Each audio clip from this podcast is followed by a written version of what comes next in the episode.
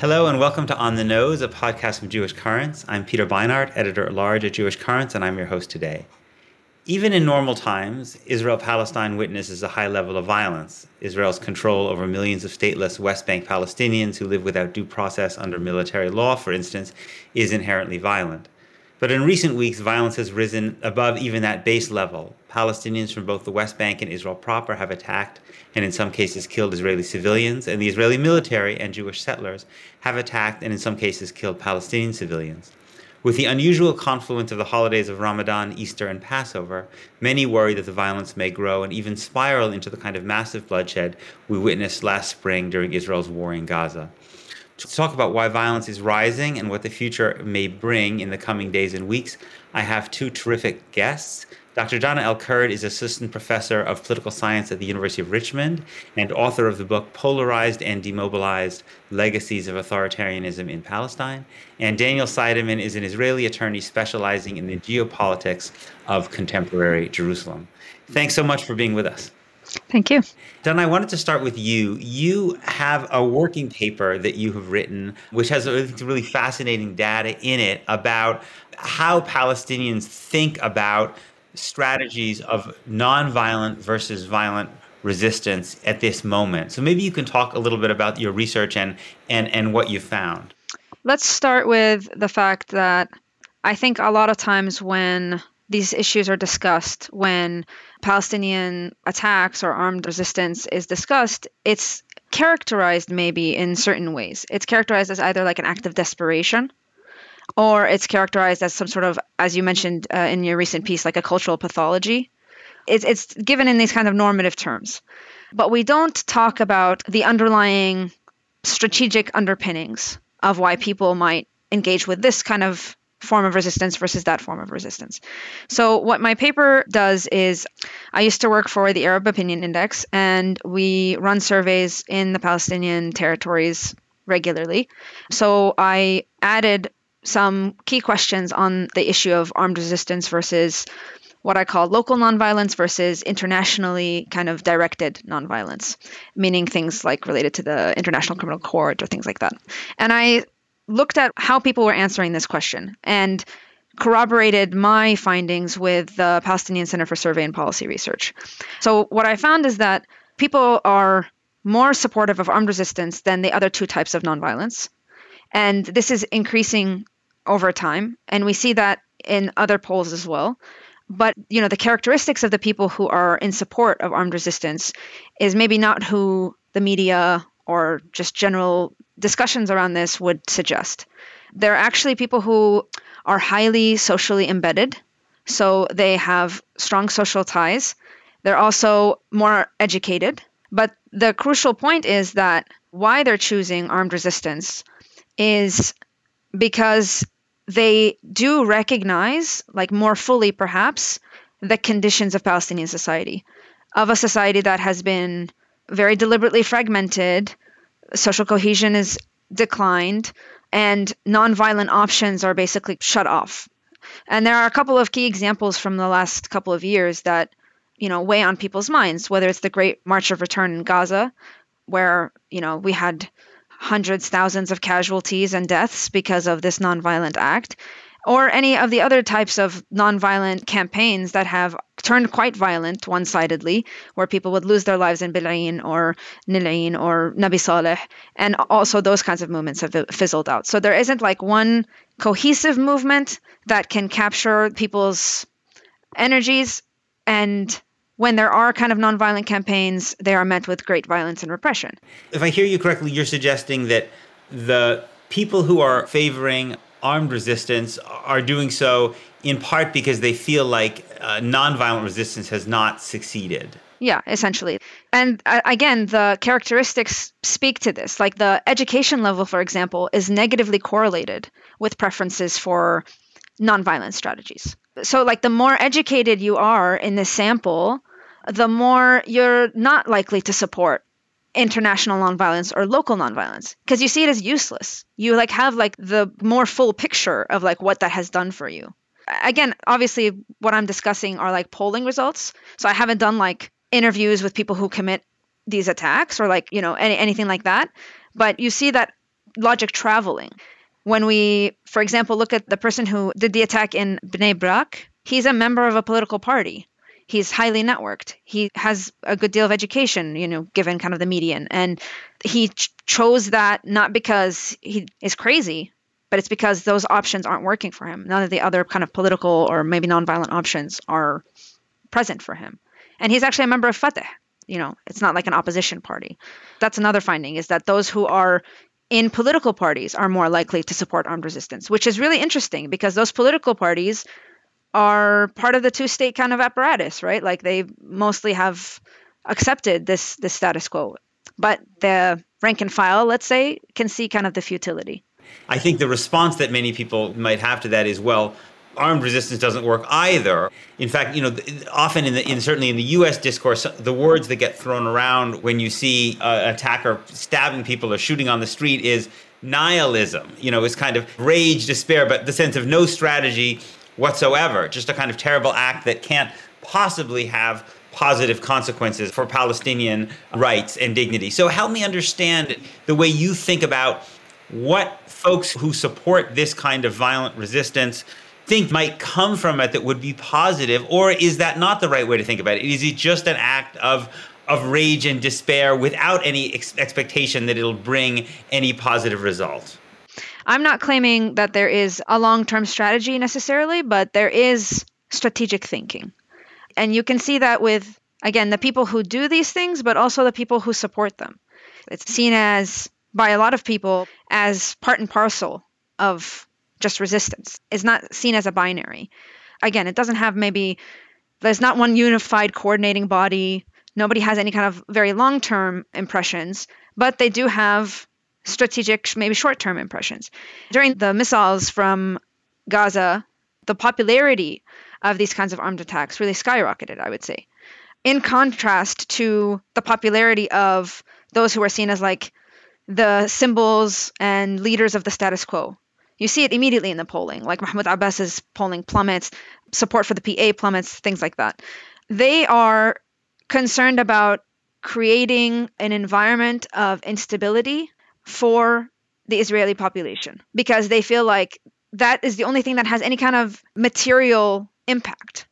When we protest in front of the courthouse, when we do the sit ins in front of Sheikh Jarrah, like you do the Palestine marathon, you get attacked. You get, you know, what's really having this impact on Israelis is them feeling like there might be an attack on them. The Hamas rockets sent people to the shelters, and like that seems a much more direct impact. And they've lost any kind of concern over the international involvement or international mediation of any kind. And they've also lost concern about long term kind of relationships with, with Israelis. Like they do not that's not a consideration. It's either that or being completely sequestered and Israelis continuing to live in a bubble and us suffering with no no impact on their living conditions. Daniel, I want to turn to you. So Don is painting a picture in, in which one of the important pieces of context for the violence that has emerged in recent weeks with attacks by Palestinians on Israeli civilians has to do with the feeling of a, the kind of failure of nonviolence to bring progress for, for Palestinians in terms of basic rights. What other factors do you see is contributing to the spate of recent attacks that we've had in recent days and weeks? I completely defer to her. Look, I'm, I'm an Israeli occupier who doesn't know Arabic, so I'm an observer okay? And you know how humble we Israelis are. As an observer, it, it's important to look at what I consider to be the underlying causes of the disturbances and not armed resistance of a year ago. There is what I call a Nakba reenactment, when you have, for the first time in memory the prospect of large scale displacement, not only in Sheikh Jarrah, but in Batan al Hawa and Silwan. And that touches one of the rawest nerves of this conflict the fear of displacement. Now, Palestinians and Jews are both refugee peoples, and the Palestinians currently are more vulnerable on that. Secondly, you had the threat to sacred space and the integrity of sacred space. The status quo collapsed. It was a fiction. It unraveled with malice aforethought. Those are the two most prominent, but there are other things. The Bantan is shrinking the conflict. Well, what I've been witnessing in Jerusalem is shrinking the Palestinians. It is the shrinking of Palestinian space, spaces where even under occupation, Palestinians could feel in some way safe. And part of that is on Haram al Sharif, the Temple Mount. But that's, that's what happened in, in Damascus Gate a place where guys and, and, young women would hang out after prayers, a place of their own, and they were deprived of it gratuitously by an aggressive police. And, and finally, there is the hopelessness. No North Star, no prospect where people can look forward to any of these things. To a certain extent, I have a sense that we're under a bed of lava, and the lava extends underground, subterranean Gaza, the West Bank, and Jerusalem are one volcanic mass. And if you cork the volcanic eruption one place, it's going to erupt somewhere else. Things are better in Jerusalem than they were a year ago. That could change by the end of our conversation. It could change by one Israeli provocateur, one violent act from Palestinian or one misstep or more than a misstep by Israeli authorities. I think that the underlying causes are such that if they are not addressed, this does not end well. One of the striking things to me as an observer is that over the years, I've noticed quite a number of Israeli security officials noting the connection between Palestinian despair, Palestinian hopelessness, the lack of prospect for any movement towards improvement in Palestinian rights, and outbreaks of Palestinian violence. And yet, my, my sense is that even though Israeli security officials make that link, it's not an easy one to make in Israeli political discourse help me understand why that is. That it's it's it's difficult uh, to talk in in Israeli political circles about the fact that one can condemn Palestinian violence against civilians and still recognize that there is a relationship between that violence and the violence that Palestinians experience and the hopelessness that they feel. It's a great question. I think that Israelis oscillate between two poles, both of which serve what I call clinical occupation denial. When things are quiet, you say, why bother doing anything? You know, the status quo is viable. And when there's an eruption of violence, you can't negotiate with these people. And there is no window between those two partially because proceeding to end occupation is difficult, and part of it is because it has been made more difficult by irresponsible leadership in Israel and a failure of the international community to engage us. We have no immediate prospect for a political process.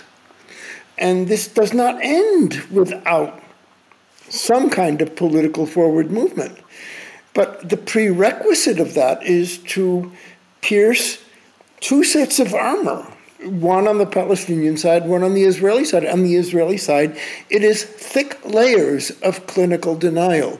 We are sipping cappuccino on the edge of a volcano, and when there's no terror, the armor thickens, and where there is terror, the armor thickens, and that has to be pierced and it has to be pierced by unpleasant conversations with friends, allies, and within Israeli society. There is nobody in the current coalition, or I think in the Knesset, who are speaking like we're speaking now. On the Palestinian side, it is how do you pierce the despair, the armor of despair, which I am not criticizing. Why in the world would a young Palestinian believe that a political process can deliver more dignity, more freedom, and advances to an end of occupation when the record has been as dismal as it's been? That is the conundrum that we're caught in, and it is a cycle that we have to break out of if there's going to be any kind of change. Uh, yeah, I just wanted to maybe complicate the, the discussion a little bit. We've been talking about despair, And there certainly is a lot of despair, but these acts are the opposite of despair. These acts are individuals seizing agency. They're out of despair. And it has an impact both like, you know, I don't want to like psychoanalyze people. It has an impact on their immediate communities, but also these kinds of attacks mobilize Palestinians. The protests erupted all over, both within and outside the Green Line, after the attacks from Gaza. And so, even though maybe Jerusalem is not where these attackers are coming from, or like we haven't seen that kind of thing happen yet in Jerusalem currently now, even though we've seen them in the past, that is maybe a more of a function of like the material conditions in Jerusalem, more more surveillance, more repression than in other places where the, the Israeli authorities grasp a little bit slips.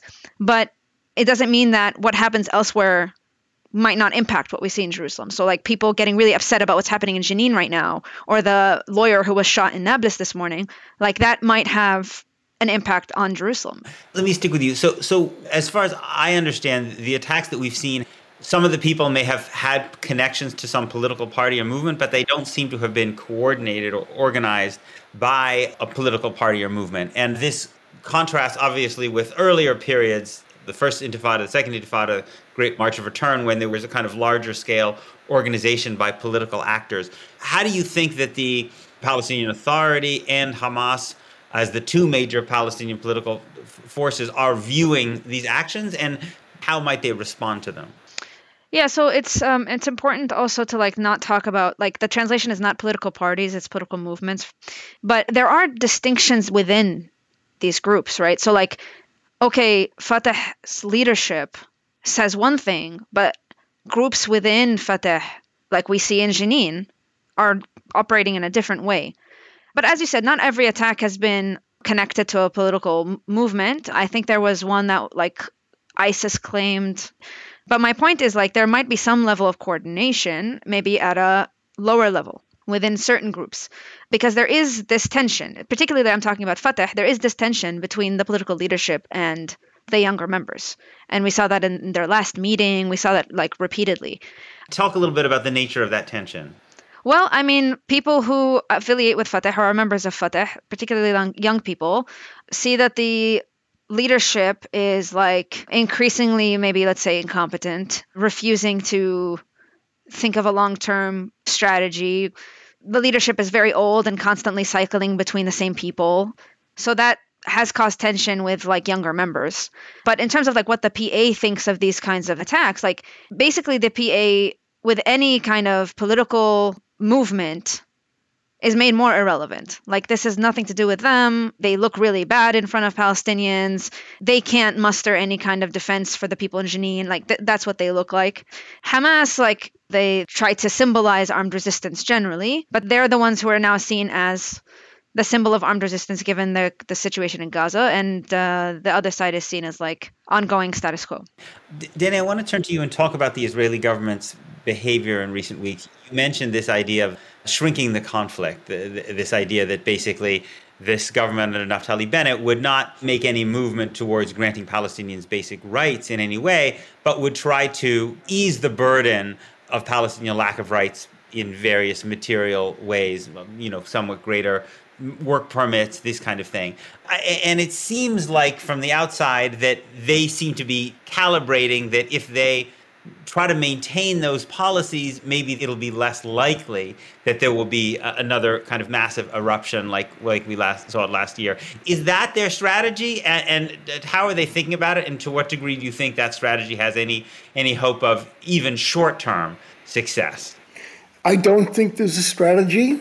I think it's a mistake to treat the Israeli government as a government and to try and decipher a coherent policy where there is none. It is a loose alliance of feudal fiefdoms, which on occasion coordinates among each other, but for the most part, each minister is on his or her own. This government, as a collective, has less malice than the Netanyahu government as a rule but also less control over events and the actions of each individual minister.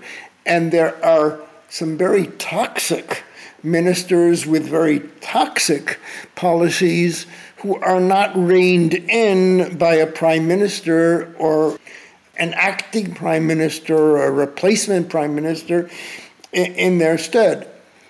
On paper, this is supposed to be no political process in exchange for no significant shifts in the status quo. That's not happening. There are significant shifts in the situation on the ground, particularly in Jerusalem, steps that Israel has never dared do in the past in terms of the encirclement of the old city with settlements and settler related activities. Most of the government is unaware of these policies, but they come from a government.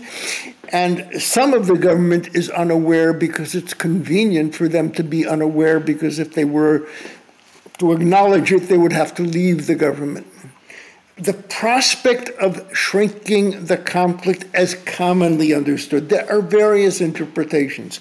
I don't want to make this into a caricature, but the customary interpretation is material benefits for the Palestinians in exchange for minor Palestinian concessions such as freedom, dignity, and the aspiration to maintain your identity and to uh, fulfill your rights of self determination.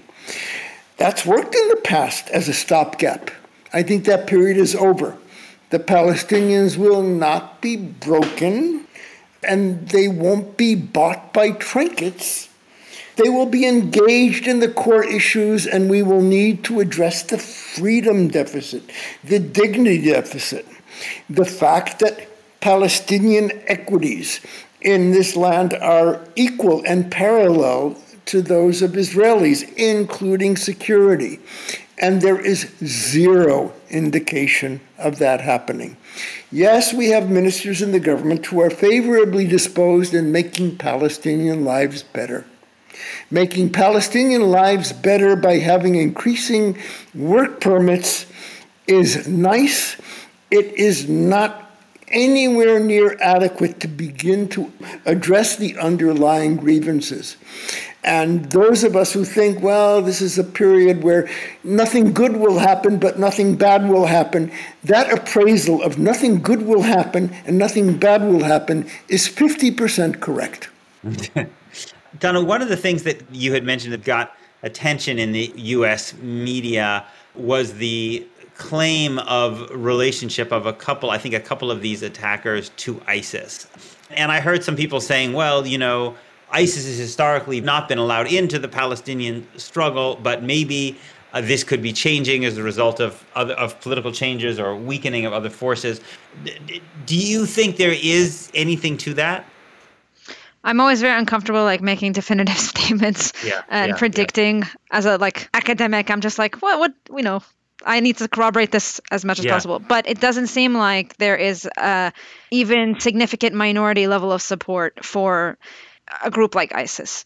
I think this was specific to those people that they wanted to be seen as affiliated with ISIS, or the kind of copycat ideology. Now, in terms of like Islamist politics generally, I think there's more support for political parties and movements that are Islamist, but ISIS specifically, I don't really see it. I don't think that that is at all um, indicative or representative of what people think. Obviously, again, in the American kind of media discourse, there tends to be this dichotomy between Hamas, Islamist, violent, and you know, Fatah, nationalist, secular, not violent. But I'm interested. It sounds like in your research, you don't there's you don't necessarily see that relationship in terms of a correspondence between people's attitudes towards armed resistance versus people's attitudes on the question of kind of Islamist versus non-Islamist politics. Is that is that right? I mean, historically, all of these political movements have had armed resistance as well. Fatah, uh, Jabha, the Popular Front, like all of them are also have been engaged in armed resistance. Now, in terms of like who people support, it it is simply enough to be politically active as a member. So it's not that you had to be a member of Hamas in my survey to be more likely to support armed resistance. It's just being politicized. I know that this is maybe anecdotal, but you see it also in like the discourse online. Like people who are supporting the attacks from Gaza or you know talk about the resistance and like are very vocal about that, they're not necessarily Islamist or that vein of, of ideology. Many of them are leftists. So it's just an understanding that like armed resistance should be supported, doesn't matter what the source. And the contradictions we have with the group or like maybe we don't like all of their policies or all of their ideology, like that's irrelevant to the conflict at hand. So again, in the U.S., there is this narrative that you, one often hears that the second Intifada included a lot of violence, that it was a disaster, that it, it produced terrible suffering for Palestinians. Um, in addition to the suffering it produced for Israelis, it, it destroyed the Israeli left, etc. That that was a case study in the inefficacy and, and the counter efficacy of, of violence. And that that may have been partly the reason for the, the fact that there, there was less violence in the period after that. I'm interested in, in what the narrative might be among Palestinians about the Second Intifada and the lessons from it, and, and whether that discussion of it may have changed as we've now moved almost 20 years away from, from the Second Intifada.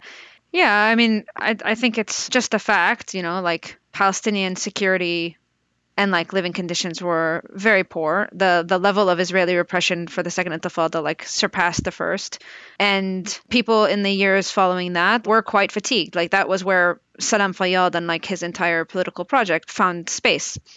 But you kind of hit on this in your question is like there's generational differences here. I consider myself a little old. Some of these people that are like engaging in activism or things like that, they're like my age or slightly younger. Maybe they don't have the same memories of the Second Intifada. You know, they see it as a time of justified defiance. And what happened after the Second Intifada corroborates their view very clearly. Like, we attempted to do something different. Many people attempted to do something different. Even in my book, I have this anecdote about like a person who was involved in resistance and then he is released and then he joins the PA and he tries to like to to do things with like his village council or whatever. And like all of that has has failed. So this is impression i'm getting from some of the discourse that i hear is like it can't get any worse. Like the situation is already bad. The status quo it might be livable day to day but year by year we're getting worse and year by year we're getting more repressed and and further away from national liberation so anything to change the status quo is fine. And even though the first intifada was not, you know, entirely nonviolent, the conditions for the the kind of movement that we saw in the first intifada with the unified national leadership of the uprising just doesn't exist anymore. So like this is the option. Danny, I want to go to you just for the last question. There's been a lot of talk about the combustible confluence as a result of uh, quirks of religious lunar and solar calendars of Ramadan, Easter, and Passover. And I, have said I don't entirely understand what people exactly mean by that. Why the the confluence of these holidays might create a greater potential. But I wonder if you think that's true, and if if so, why? Routinely, the confluence of a celebration of holidays by Jews, Muslims, and Christians is not a problem. Jerusalem, for the last 1300 years, with exceptions, I'm not over romanticizing things, knows how to allow for the cohabitation of conflicting and sometimes contradictory faiths in the same limited geographical space. It's the only thing that Jerusalem does well. we don't produce anything. Jerusalem's not the most beautiful city in the world. It's a tough city. It's the most charismatic city in the world. And the charisma is based in our ability to do that. The problem is that in recent years we have been witnessing the ascendancy of faith communities that weaponize faith. This is not a harangue about keep religion, God out of Jerusalem. Saying keep God out of Jerusalem is about as clever as saying keep culture out of Florence and finance out of Manhattan. Jerusalem is Jerusalem because of God, whether she exists or not. The problem is that there are those whose claims to Jerusalem are exclusionary, absolute, and often incendiary. For years, the settlers in East Jerusalem and the Temple Mount movement are becoming more powerful. Under Trump and Netanyahu, they weren't more powerful, they were the power. Can you think of any two people on the planet who are less pious than Trump and Netanyahu? But in Washington, policy was driven by the Pompeos and the Pences with, you know, and the rapture mongers, end of days evangelicals who aspired to Armageddon, and in Jerusalem they were driven by messianic temple mounters and biblically motivated settlers. And in their presence, the potential for interruption is there. And you know, a lot of attention has been paid, for example, to how to rein in the uh, Jewish pyromaniacs who are out in Legion and how to maintain calm among Palestinians and the Muslims. Nobody pays attention to the Christians. It's Easter. Until yesterday, when the heads of churches released a letter, you know, you're screwing us. The Christians have been completely marginalized and the Christian presence has been diluted. Why? Because they're not violent. It is a very fragile ecosystem. And the high ground has been ceded by the traditional faith communities to the uh, religious pyromaniacs. And the challenge is can we contain them uh, not only over the next couple of weeks where it comes to a head, but into the future where the high ground is restored to the religious communities who understand Jerusalem is going to be a living hell for everybody unless it is allowed to speak in all of its voices, and that no community needs to struggle to maintain its identity or the integrity of its sacred sites. The threats are real, but attention is being paid to this in ways that I have not witnessed in the past. I hope it's good enough. Dana, did you want to jump in for a last word? Yeah, I just wanted to. I mean, it's interesting to hear you answer that question because I've also been quite confused by the framing that I've been like hearing regularly now uh, about this. Like that, you know, there's a confluence of religious commemorations and holidays, and this is going to cause tension. And if I maybe I misunderstood you, but like the way that you're saying it is, it's because people are weaponized faith. Like there's different groups that will try to abuse the situation. And some of them are backed by governments, particularly the Israeli government. Because I'm trying to think, like, as you refer to them as pyromaniacs, like, which ones exist on the Palestinian side? Like, I can't think of any group in Jerusalem that is weaponizing Ramadan or weaponizing Easter or anything like that. Like, what it is, is there are elements within the Israeli government or groups that are supported by the Israeli government and have the weight of the state behind them that use situations where Palestinians gather to, you know, harass them and to try, try to create tension. I don't believe it is possible to conduct any conversation on the state of things in contemporary Jerusalem without relating to the overarching situation of occupation. If you don't understand occupation and that it informs everything, you will not have a grasp on what this city is at the moment and the trajectory of the conflict in the city. In that context, I am troubled by observing trends of religious radicalization it's not only among Israelis. Do you think that the end of days dispensationalists, the Mike Pences and the Huckabees, who aspire to an end of days? Mike Huckabee said, What's the problem? Throw the Palestinians out. They're a domestic problem here in Jerusalem. They're not an American problem alone.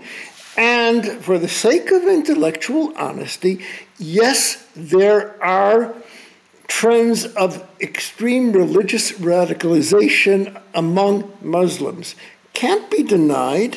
I don't think that that is pivotal to what's happening in Jerusalem, but it does display itself on occasion. And I think that occupation feeds this. But I think that the, the only way that this can be addressed is by ending occupation. All of these things that I'm talking about will not be significantly changed without the end of occupation. But in the interim, we need to restore the high ground to the religious forces whose claims to the city are not exclusionary and incendiary. And yes, there are Jews who believe that, and we have the power. There are Christians who believe that, who have some power, and there are Muslims who believe that, who are often powerless. That's the reality that I see.